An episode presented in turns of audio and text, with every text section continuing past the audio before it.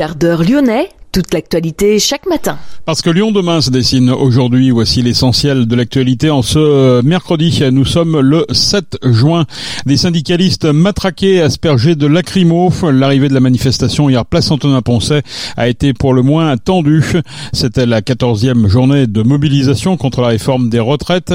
8000 manifestants à Lyon selon la police, 25 000 selon l'intersyndicale. Une quarantaine de maires de la métropole, majoritairement LR, ont lancé à Saint-Priest un appel en faveur de l'accélération du projet de tunnel Lyon-Turin. Usine Lyon-Paris recherche un nouvel occupant après le départ de Boostit. Les terrasses lyonnaises fonctionneront jusqu'à minuit les dimanches, lundis et mardis au lieu d'une heure du matin actuellement. Soulagement pour l'UMI, l'Union des métiers et des industries de l'hôtellerie du Rhône. Il est désormais possible d'embarquer son vélo à bord de deux lignes régulières du réseau de cars Dans l'agglomération de Villefranche-sur-Saône. Le Citral a mis en place trois mesures pour encourager l'utilisation du vélo en complémentarité avec les lignes de bus du réseau Libellule.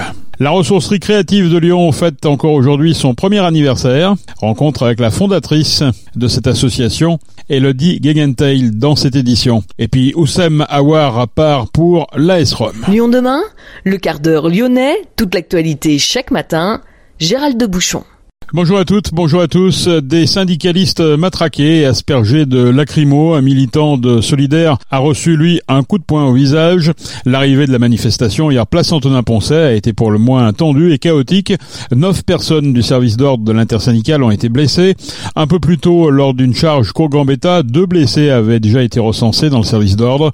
L'Union départementale CGT du Rhône dénonce une répression inacceptable du mouvement syndical. 8000 manifestants selon la préfecture 25 000 selon l'intersyndicale, ont manifesté hier à Lyon pour cette 14e journée de mobilisation contre la réforme des retraites. Encore 1500 personnes à risque dans le pré-cortège, dont plusieurs centaines dans le Black Bloc, ont commis des dégradations. Des éléments violents ont fait tomber des panneaux publicitaires, brisé des abribus et également les vitres qui entourent les escaliers menant aux stations de métro. Ils ont aussi visé les banques et les agences d'intérim, symbole du capitalisme, la Société Générale à Garibaldi ou la Caisse d'épargne à Saxe ont été notamment dégradés. Des bennes à verre ont été renversées, des poubelles et du mobilier urbain incendiés. Courgambetta, une voiture électrique d'un service d'autopartage a été renversée puis incendiée. Les pompiers ont dû intervenir. Cinq personnes ont été interpellées lors de la manifestation et deux dans la soirée. Cette manifestation fait en tout cas partie des cinq moins importantes depuis janvier. 25 000 personnes selon l'intersyndicale. Quelque part, c'est quand même étonnant au 14e jour de mobilisation. Ça démontre vraiment la détermination du monde du travail. Une quarantaine de maires de la métropole, majoritairement LR, ont lancé à Saint-Priest un appel en faveur de l'accélération du projet de tunnel Lyon-Turin. Ces élus réclament une prise de décision de l'État sur la question des voies d'accès au tunnel. La programmation de la section française des accès au tunnel ferroviaire Lyon-Turin n'est toujours pas tranchée. Les maires en question ont lancé un appel solennel. Ils s'adressent à la fois aux exécutifs écologistes de la métropole et de la ville de Lyon, opposés au projet. Ils leur demandent de réétudier la question, mais aussi à l'État, alors que le tunnel sera prêt en 2032.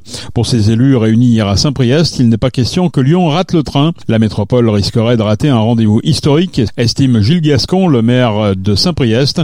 Le dernier rapport du Conseil d'orientation des infrastructures, en charge de réfléchir aux priorités données aux investissements futurs dans les transports, donne la priorité dans un premier temps à la modernisation de la ligne Dijon-Turin. La livraison des voies d'accès françaises serait dans ce cas reportée à 2045. L'État doit trancher dans quelques semaines. Boostit a dû réduire la voilure après avoir cessé sa production à Vénissieux en 2021. Le fabricant de chaudières a été placé en procédure de sauvegarde volontaire puis reprise par HBR Investissement Group. Elle est passée de 4000 à 1000 mètres carrés, libérant ainsi une halle de production mais aussi des bureaux, des vestiaires, un local technique et deux quais de chargement. Usine Lyon-Paris cherche donc un nouvel occupant.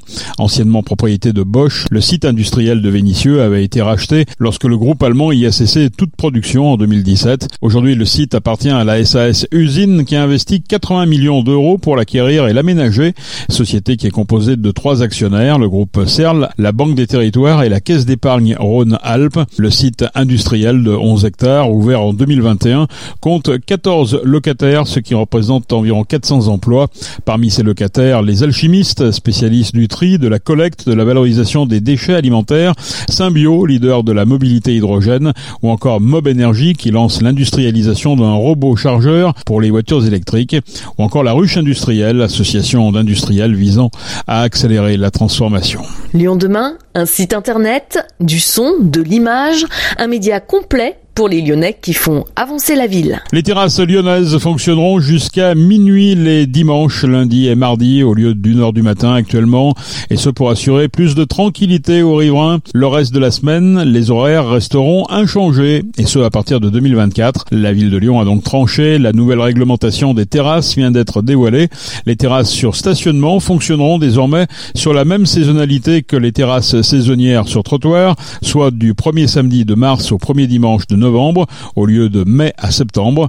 Les secteurs Vieux-Lyon, Mercière et Marronnier pourront installer leurs terrasses dès 10h du matin au lieu de 11h actuellement tout en assurant le passage des véhicules livraison. Un réel soulagement pour l'UMI, l'Union des métiers et des industries de l'hôtellerie du Rhône. À force de nombreux échanges et de nombreuses rencontres ces derniers mois, nous avons été entendus, affirme le syndicat, après avoir craint une fermeture des terrasses à 22h30.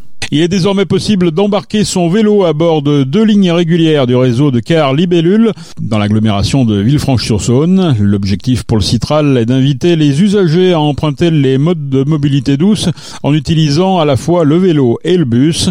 Trois expérimentations d'une durée de six mois destinées à encourager l'utilisation du vélo en complémentarité avec les lignes de bus du réseau Libellule ont été lancées hier. Le Citral met aussi à disposition des usagers des vélos pliants électriques auprès d'un panel de testeurs Objectif encourager la pratique du vélo en intermodalité avec un réseau de bus urbains. Le Citral a enfin installé des plateformes de stationnement permettant aux voyageurs de stationner leur vélo à proximité des arrêts de bus. La ressourcerie créative de Lyon fête encore aujourd'hui son premier anniversaire. Un après-midi d'atelier créatif est prévu en collaboration avec des associations locales dont les Curieux, Cabane ou encore l'atelier Chalopin. L'association promeut la seconde main, le prêt et le partage pour réduire les déchets sur le territoire. Nous avons rencontré la fondatrice de la ressourcerie créative de Lyon, Elodie Gegentail. L'idée me vient de tous mes voyages en Angleterre où il y a énormément de boutiques de seconde main qui sont très très populaires, aimées de tous et qui sont en général en plein centre-ville, un petit peu partout dans les pays anglo-saxons. Et en fait, quand je suis arrivée en France, je me suis rendu compte qu'il n'y avait pas ça. La seconde main avait très mauvaise presse. Donc mon idée avec cette ressourcerie ici, c'est de déjouer les préjugés de la seconde main et en même temps d'inclure des personnes isolées. Alors les préjugés, c'est quoi par exemple? Par exemple, il y a des idées préconçues qui disent que Emmaüs n'est réservé qu'aux personnes qui ont peu de moyens. Ce qui est totalement faux puisque Emmaüs a besoin des revenus de ses boutiques pour faire son activité principale qui est l'insertion professionnelle. Et c'est le cas également pour Notre-Dame des Sans-Abris qui est le Emmaüs entre guillemets ici à Lyon qui a également besoin des revenus des clients dans les boutiques. Ici, nous sommes une association loi 1901. Mhm.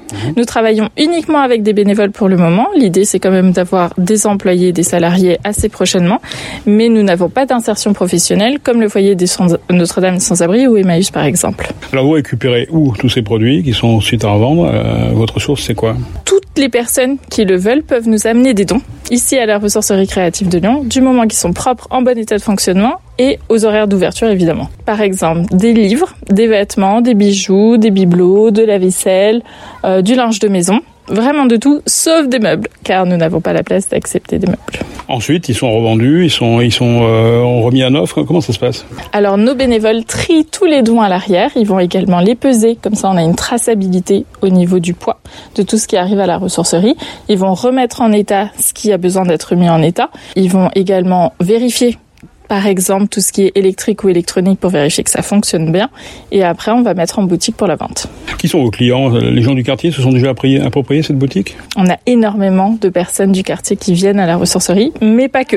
On a des clients qui viennent vraiment de partout, même de Grenoble ou de Paris pour visiter la ressourcerie. Qu'est-ce qui fait aujourd'hui cet engouement pour le, la seconde main?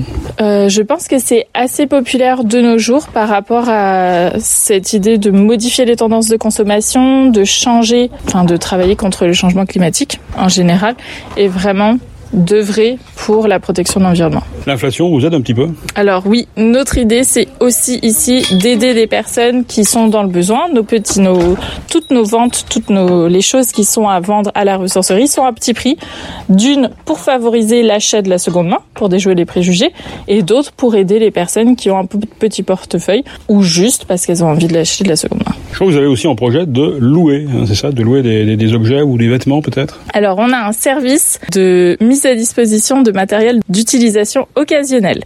Donc l'idée c'est vraiment pour les personnes qui le souhaitent euh, de modifier leur tendance de consommation. Donc si vous avez un anniversaire avec 30 personnes, plutôt que d'acheter de la vaisselle et de la stocker, vous pouvez venir l'emprunter ici à la ressourcerie. Et c'est à prix libre vous venez signer un contrat. Si vous cherchez quelque chose bien spécifique euh, qui ne sera pas à la ressourcerie, par exemple des outils ou la vaisselle pour 30 personnes, vous pouvez la retrouver sur notre site internet. Au-delà de faire de la vente, l'idée c'est aussi d'associer le, le, quartier. Qu'est-ce qu'on peut faire quand on est dans le quartier en venant ici euh, à la ressourcerie? Alors, comment pouvez-vous aider la ressourcerie? Vous pouvez l'aider en étant bénévole en donnant votre temps. Vous pouvez également nous faire des dons si vous voulez. Vous pouvez être adhérent. Euh, vous pouvez nous faire des dons matériels. Si vous avez des choses qui vous encombrent à la maison, n'hésitez surtout pas. Vous pouvez également participer à nos ateliers de réparation et de création et bien évidemment faire de la location d'objets d'utilisation occasionnelle. Quels sont vos projets? Alors les projets c'est de continuer à s'agrandir. L'idée c'est quand même d'avoir euh, d'ouvrir le samedi déjà et puis d'avoir des, euh, des horaires d'ouverture de plus en plus grands, de plus en plus intéressants pour nos clients. Donc pour ça on va avoir besoin de salariés. Donc ça c'est en cours.